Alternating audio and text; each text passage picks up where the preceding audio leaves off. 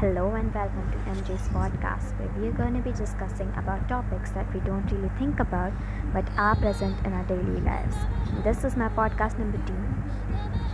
Hmm, beauty? A hot topic nowadays.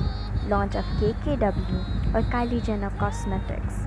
Well, if they look beautiful, why not try those on us? Probably looking pretty is what most girls want these days. Not all will say it out loud, but they do want to look Miss Beauty hot. Well, you shouldn't feel bad about it, because feeling that way is natural. Looking beautiful might make someone feel confident, which is good, but is looking pretty physically for someone else what it takes to feel your beauty?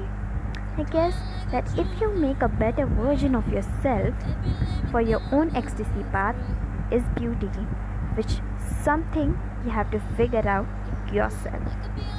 So even if the raindrops of wind comes with vengeance to take away your makeup or your hair softness, don't hesitate. As you achieve your better self, you realize that beauty was all within you. You were just supposed to find it.